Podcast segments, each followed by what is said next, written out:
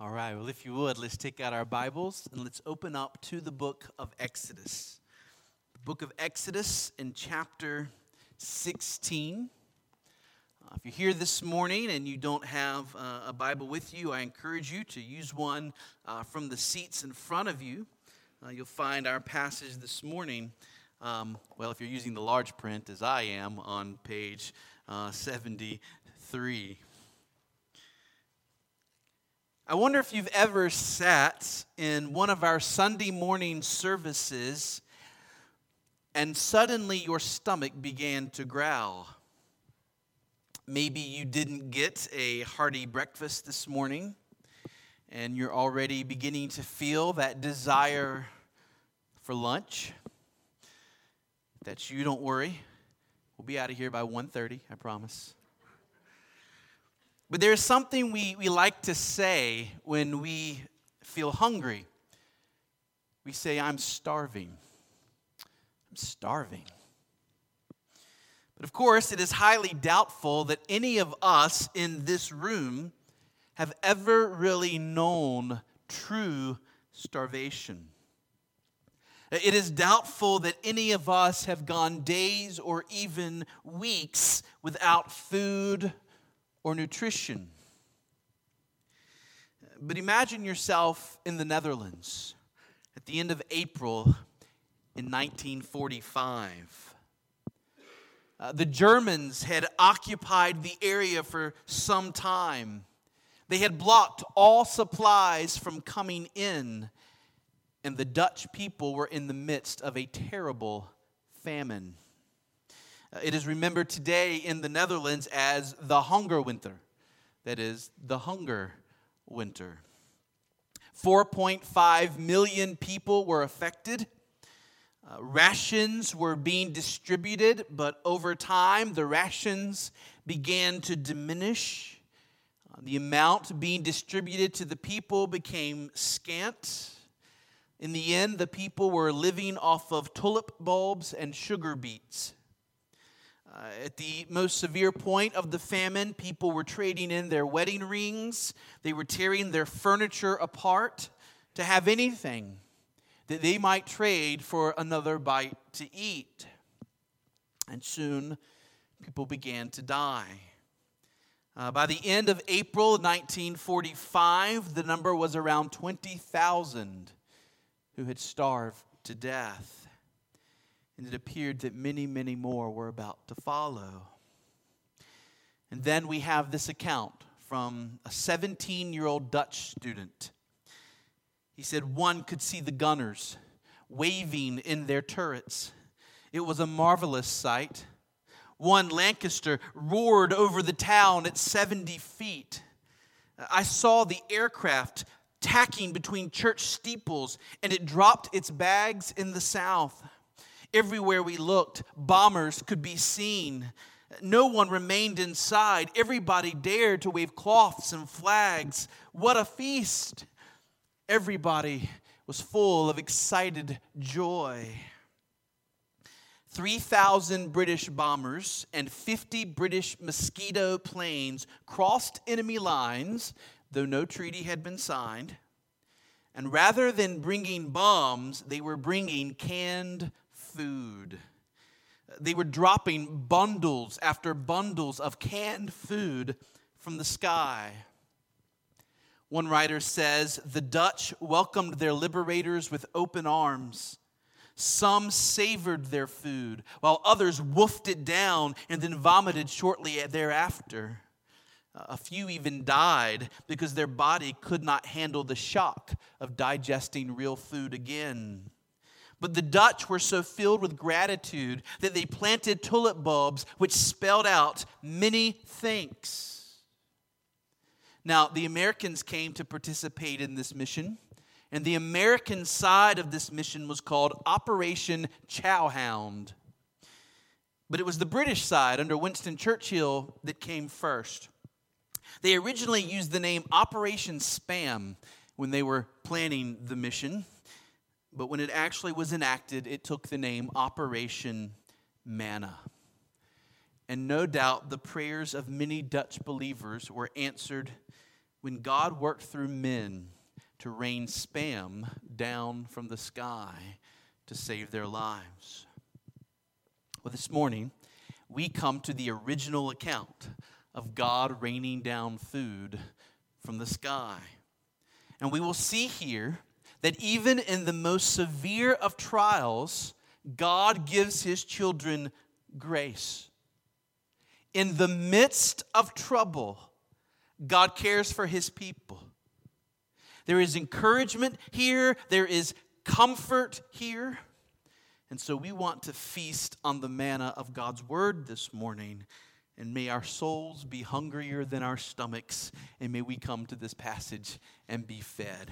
So look with me, if you would, at verses 1 through 3 of Exodus 16. And let's see first the trial itself. We're going to see a trial. Verses 1 through 3, Exodus 16. What we're reading is the very word of God. They set out from Elim. Remember Elim, 12 palm trees, right? 12 springs, 70 palm trees, kind of a little paradise in the desert. That's Elim. And all the congregation of the people of Israel came to the wilderness of Sin, which is between Elim and Sinai, on the 15th day of the second month after they had departed from the land of Egypt. And the whole congregation of the people of Israel grumbled against Moses and Aaron in the wilderness. And the people of Israel said to them, "Would that we had died by the hand of the Lord in the land of Egypt, when we sat by the meat pots and ate bread to the full. For you have brought us out into this wilderness to kill this whole assembly with hunger." I just stopped there. It's been about a month and a half since that wondrous day when the Israelites came out of Egypt and crossed the Red Sea on dry ground. If you'll remember, they were supposed to be making a trek towards the northeast, towards Canaan. The whole trek should have taken 2 weeks. Instead, it's now been 6 weeks, and they're not even going the right way. Rather, Moses has been leading them south. He's been leading them away from Canaan into the desert of the Sinai Peninsula. Why? Because God had told Moses some months ago through a burning bush that after Moses brought God's people out of Egypt, he was to bring them to an appointment with him at Sinai. Canaan is the final destination. The promised land is where they're ultimately headed, but it's not a direct route. They're to go first to meet with God at God's mountain, and they're on their way. Moses is walking in faith. He is very well aware that they are walking straight into the middle of a desert. He knows God is going to have to provide the water, and God is going to have to provide the food. Otherwise, these thousands upon thousands of Israelites are going to be in a great deal of trouble. But the people of Israel do not seem to share Moses' trust in God. When water got scarce in chapter 15 last week, right? Moses prayed, but the people grumbled. But God listened to the prayers of Moses, and he provided water in the desert. And then they came upon that little paradise, that place called Elim, with abundant streams of water and palm trees. And it appears that Israel stayed there quite a while, perhaps a few weeks. I can imagine Moses using that time to bring some organization to this people of Israel. I can imagine him using this time to prepare for the rest of the journey ahead. But now the journey has been renewed, and soon the food begins to run out. They've come across nothing in the desert that's going to be able to provide for them. And did Israel learn her lesson from chapter 15? No. They don't go to God in prayer now. They don't say, "You know what, we were thirsty and he provided. Now we're hungry, he'll provide again." No, that's not what they did. They go right back to grumbling and complaining. In fact, in the Hebrew, the verb grumble appears 7 times in the first 5 verses. This was the grumblingest, grumbling group of people who have ever grumbled, right? They are grumbling all over the place. how quickly they've begun to idealize their past. They're speaking now of Egypt as if that was the promised land, as if that was such a great place to be. Everyone sitting by meat pots, filling their bellies with as much bread as they could want. Isn't it amazing how we can take past times that were really hard and suddenly remember them as being better than they were? The good old days when we were slaves in Egypt. They're conveniently ignoring the fact that they were slaves in Egypt. Patrick Henry famously said, "Give me liberty or give me death." These Israelites seem to be saying they would happily trade their liberty for food security, for a bite to eat. Moreover, the Israelites are saying, "Would that we had died by the hand of the Lord." The very hand of God that worked their salvation and has performed umpteen miracles for them is now being blamed for not having just gone ahead and killed them in Egypt. This is ingratitude at its best. It's outright blasphemy at its worst. And yet, how often are we just like this? How often are we quick to forget the amazing work that God has done for us in saving our souls, in making us a new creation? How quick we are to find ourselves angry at God, bitter with God, impatient towards God because He isn't giving us what we think we need right now, even though He gives us the very breath that's in our lungs. We also ought to repent of our moments of ingratitude, our moments of discontent towards God. Well, in verses 4 through 8, we see a lesson about leadership, okay? So verses 4 through 8, a lesson about leadership. So look at verses 4 through 8 with me. Then the Lord said to Moses, "Behold, I am about to rain bread from heaven for you, and the people shall go out and gather a day's portion every day, that I may test them whether they will walk in my law or not. On the sixth day, when they prepare what they bring in, it will be twice as much as they gather daily." So Moses and Aaron said to all the people of Israel, "At evening you shall know that it was the Lord who brought you out of the land of Egypt. And in the morning you shall see the glory of the Lord, because He has heard your grumbling against the Lord. For what are we that you grumble against us?"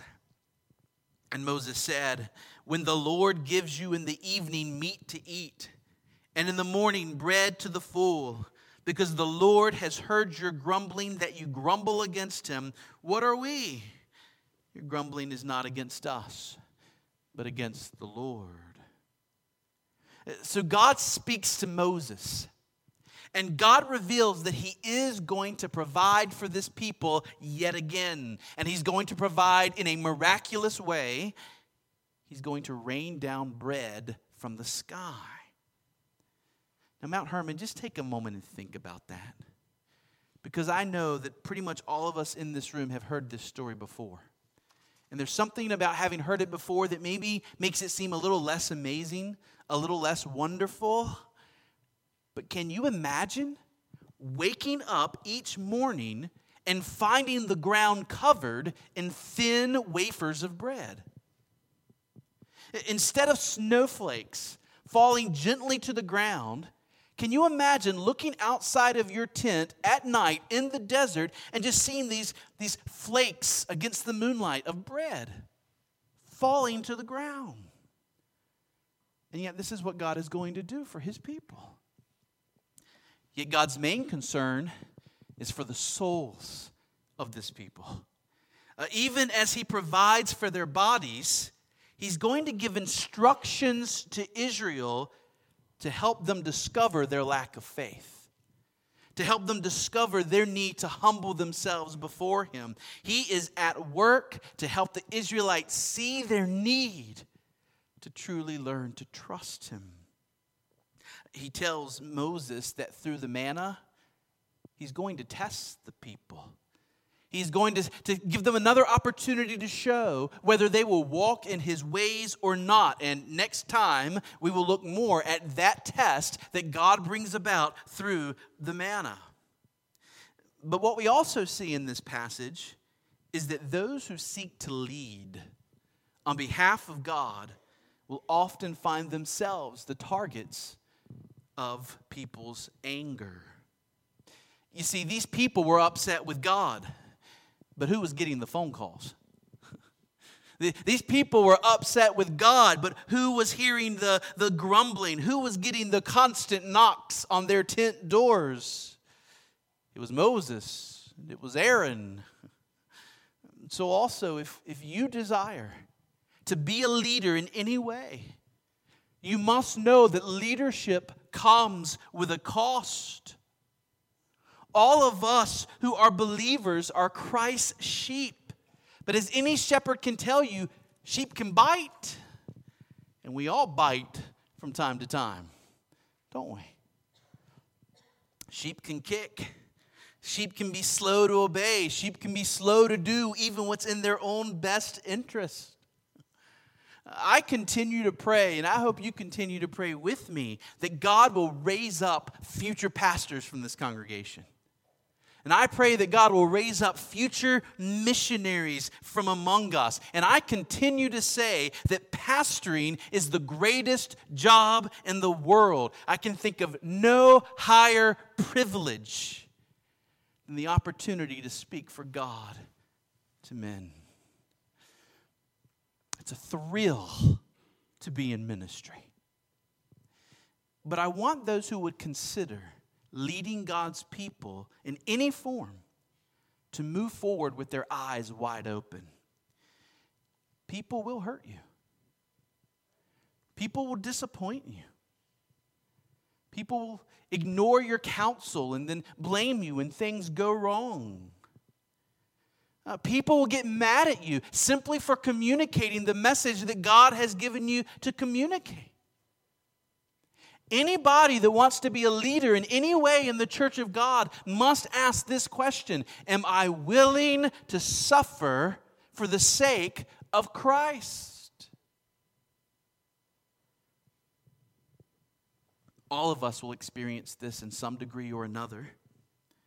We should not be surprised when it happens. We're all in good company because the best saints of God, men like Moses, walked through this as well. Oh, I wonder what Moses' approval ratings were at this point in Israel's history, right? Surely no one has known more of the grumbling and anger of human hearts than Jesus Christ our Lord.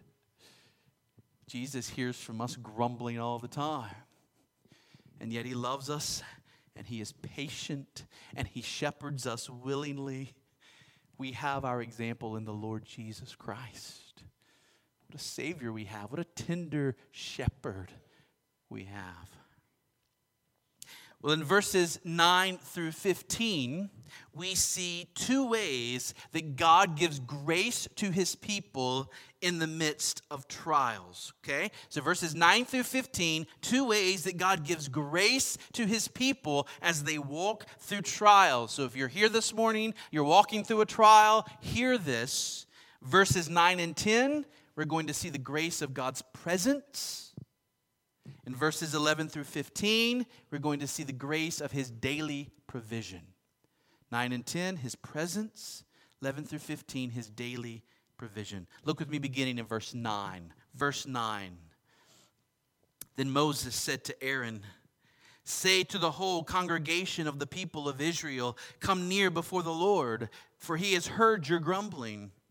And as soon as Aaron spoke to the whole congregation of the people of Israel, they looked towards the wilderness, and behold, the glory of the Lord appeared in the cloud.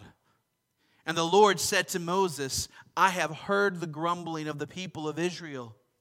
Say to them, at twilight you shall eat meat, and in the morning you shall be filled with bread, and then you shall know that I am the I am your God." For that's what capital L, capital O, capital R, capital D, that's what that word means. I am the I am your God. In the evening, quail came up and covered the camp. And in the morning, dew lay around the camp.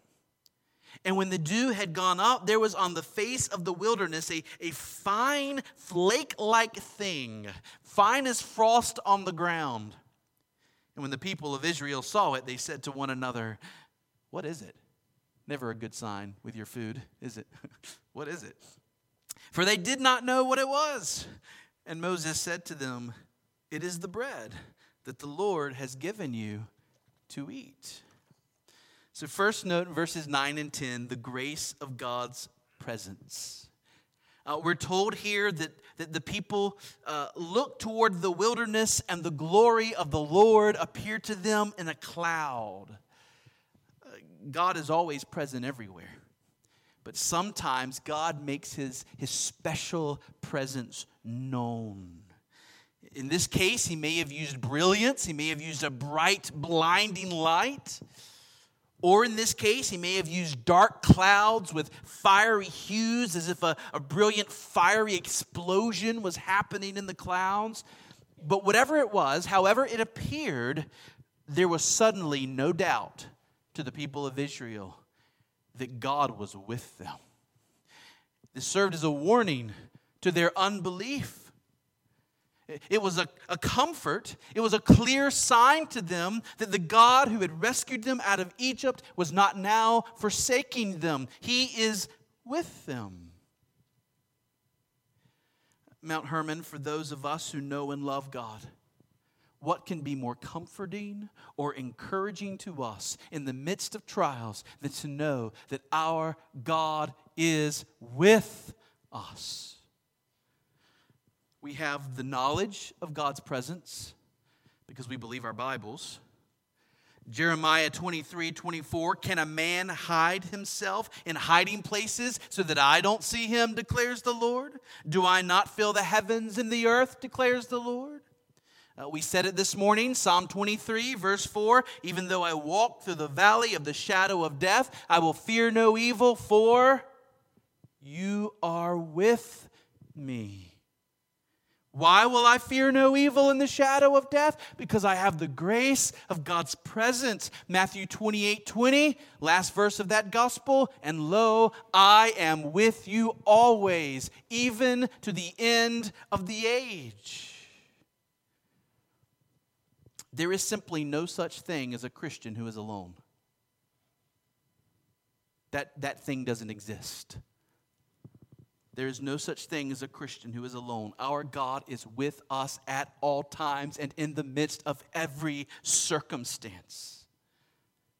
But not only do we have the knowledge of God's presence because we believe our Bibles, sometimes, like here with the Israelites, God allows us to have the experience of his presence. That is, there's suddenly a felt sense of God's presence. This is what we love as Christians. This is what we long for, more of experiencing God's presence. In the midst of our trials, we do best not to seek answers. We do best to seek God himself. In the midst of our trials, trying to figure out, why is God doing this to me? What is he up to? Why is this happening to me? There's no comfort there. Your comfort is found not in seeking answers, but in seeking the presence of God. God, are you with me here in this trial? Help me to sense, help me to know that even though this is a scary storm I'm walking through, I am safe and secure in your hands. Psalm 63, verse 1, "O God, you are my God. Earnestly I seek you. My soul thirsts for you. My flesh faints for you, as in a dry and weary land where there is no water." A.W. Tozer says, "Come near to the holy men and women of the past, and you will soon feel the heat of their desire for God. They mourned for him. They prayed and they wrestled and they sought for him day and night, in season, out of season. And when they had found him, the finding was all the sweeter for the long seeking." do you know what it is to long for and to seek after the experience of God's presence in the midst of whatever's happening in your life right now? How does God give us the experience of his presence? Sometimes we experience him in the midst of a thunderstorm or a summer breeze. Sometimes we get a sense of God's presence as we stare up at the night sky and see the stars. Often we experience God's presence as we think about some verse of the Bible and we meditate on it. As we think about God as our Father, or God is our rock, or God is our refuge, or God is our fortress. And as the Spirit helps us to believe that verse, there's a warmth that comes up in the soul of the Christian as if the arms of the Father were wrapping around us. And as we believe what that verse says, we begin to experience the very presence of God. That is a grace in the midst of trial. Experiencing God's presence in a felt way is a gift of the Holy Spirit. Psalm 63, David was longing for the presence of God, which he had known when he was in God's house. We too can often find refreshing experiences with God here in God's house. As we meet together, as we sing together, as we seek God's presence together here, wherever two or more are gathered in the name of Christ, there he is with us in special presence. This very moment, you are in the Holy of Holies of the temple. God's special presence is here, whether you feel it or not, because the Bible says it. But we should pray that we would feel it. We should pray that we would know it and sense it. We are in the wilderness. And we have many obstacles ahead of us in our lives. Canaan's ahead. The great promised land, that's ahead for us. But as we go on this journey through the wilderness, we have the presence of God to comfort us along the way. And by the way, one token of his presence along the way is what we're about to do. And then we see, secondly, the grace of God's daily provision. The grace of God's daily provision. Isn't it interesting that God is not going to give Israel everything they need for the whole journey all at one time, right? He doesn't just deluge them with a flood of bread and say, hold on to it for a while. This should serve you for several weeks at least. It's not what he does. Instead, God says, I'm going to meet your daily need.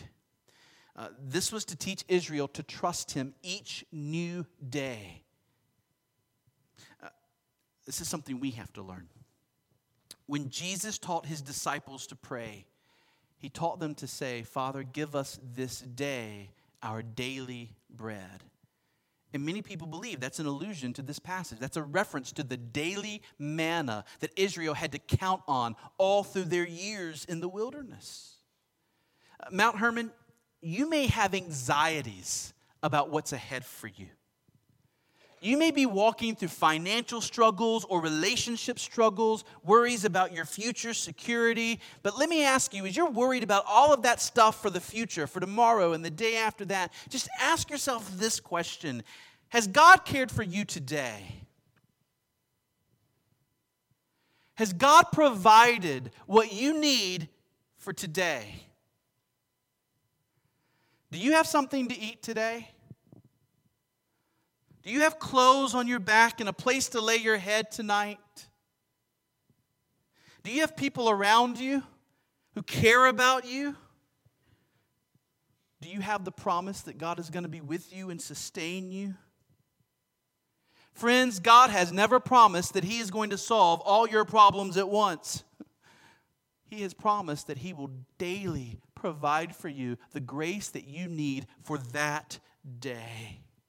And he will continue to give you the grace you need for each new day until the day he brings you to that place where you will have no more daily needs because you will be perfect and living in his presence forever.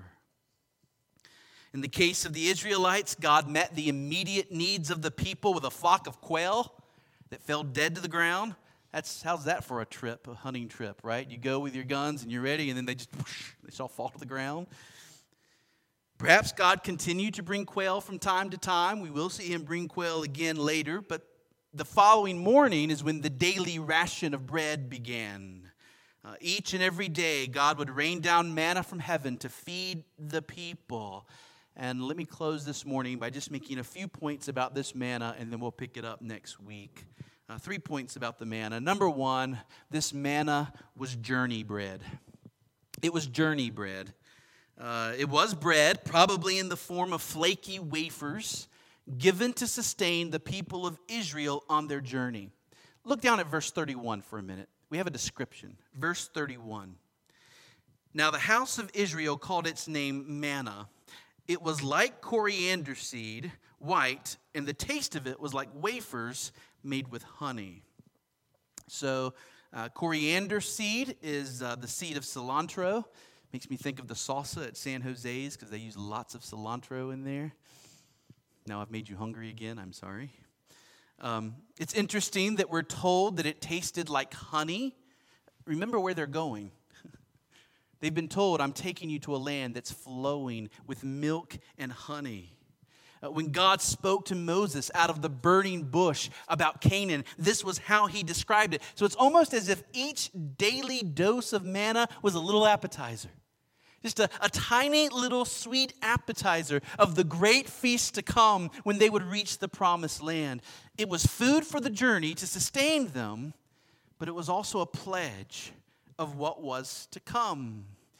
And the last verse of our chapter tells us that they would eat this bread the entire 40 years in the wilderness until they made it into the promised land. And on the day they entered the promised land, the manna stopped because they had reached the land flowing with milk and honey. Is not the Lord's Supper the same for us in our journey? Is not this a remembrance bread to sustain us until we reach heaven? We believe, according to the book of Revelation, that there's going to be a day when we get to experience the great wedding feast with our bridegroom, with our Lord and Savior Jesus Christ, and we're going to experience the glory of that wedding feast. But we're not there yet, but this is a little token of that. As we take the symbols of his bread and his body, we're taking these pledges of his love, reminding us the wedding feast is coming. The wedding feast is coming. Persevere. Second, very quickly, manna was heavenly bread. Manna was heavenly bread. This is a little mysterious, but listen to how Psalm 78 celebrates this gift of manna. The psalmist says there, he gave a command to the skies above. He opened the doors of the heavens. He rained down manna for the people to eat. He gave them the grain of heaven. Yes, human beings ate the bread of angels. He sent them all the food they could eat. The bread of angels is how manna is described in Psalm 78. What do you think about that? It couldn't literally be angels' bread because angels are spirits. Angels don't, in their proper form, have a physical body like you or me. Angels don't eat, right? Angels don't have physical food. So probably this is a poetic way of saying that this was food from heaven where the angels dwell. Or some argue it means that actually God worked through angels to bring the bread to the people of Israel, that angels were involved in this work. Whatever it means, it tells us that this was something special. There's a reason in verse 15 we read, when the people of Israel saw it, they said to one another, what is it? They'd never seen this food before. In this case, the reason they didn't recognize it was it was foreign to them. In fact, the ancient word that they used when they looked at it and said, what is it? Is the word manna, which we in the South call manna, right? But it's the ancient word manna. And so that's how it got its name. Manna literally means, what is it? And then third, manna was gospel bread. Manna was gospel bread. For just as God provided from heaven what the physical bodies needed, this was also teaching us that God would provide from heaven what our souls so greatly need. in John 6, after Jesus has just performed the miracle of multiplying the bread and the fish, we read of an exchange between the people and Jesus. And they came to Jesus and they said, "Then what signs do you do that we may see and believe you?" They're asking for a sign, and he just multiplied the fish and the loaves. But that wasn't enough for them. "We want another sign. What work do you perform?" "Oh, our fathers ate the manna in the wilderness. As it is written, he gave them bread from heaven to eat." They see, "Jesus, this is great what you're doing. If you really want us to believe, show us another trick." And here's the trick we have in mind. Just as in the Old Testament, manna came down from the sky, you do that. We want some of that manna. Show us how that works. And Jesus then said to them, "Truly, truly, I say to you, it was not Moses who gave you the bread from heaven, but my Father gives you the true bread from heaven. For the bread of God is he who comes down from heaven and gives life to the world." Jesus said to them, "I am the bread of life. Whoever comes to me shall not hunger, and whoever believes in me shall never thirst." All humanity is hungry, like the hungry Israelites in the desert. All humanity is a starving people, like the people of the Netherlands in World War II. If help doesn't come to us, we perish. If God doesn't provide from heaven, our sins will kill us, and we will be damned to hell forever. We are in trouble. God sent from heaven the bread of life. This was the ultimate Operation Manna, when Jesus Christ came to earth as a baby to be for us all that we needed in his 33 years of perfect living, and then took our sins on his shoulder and went to the cross, that all who would believe on him would be saved. So I simply say to you this morning, as God was trying to teach Israel back in Exodus 16, will you trust him? Will you trust the Lord Jesus Christ and know what it means to have the grace of his presence and the grace of his daily provision forever until he brings you to himself in heaven? Amen? Amen. Let's pray.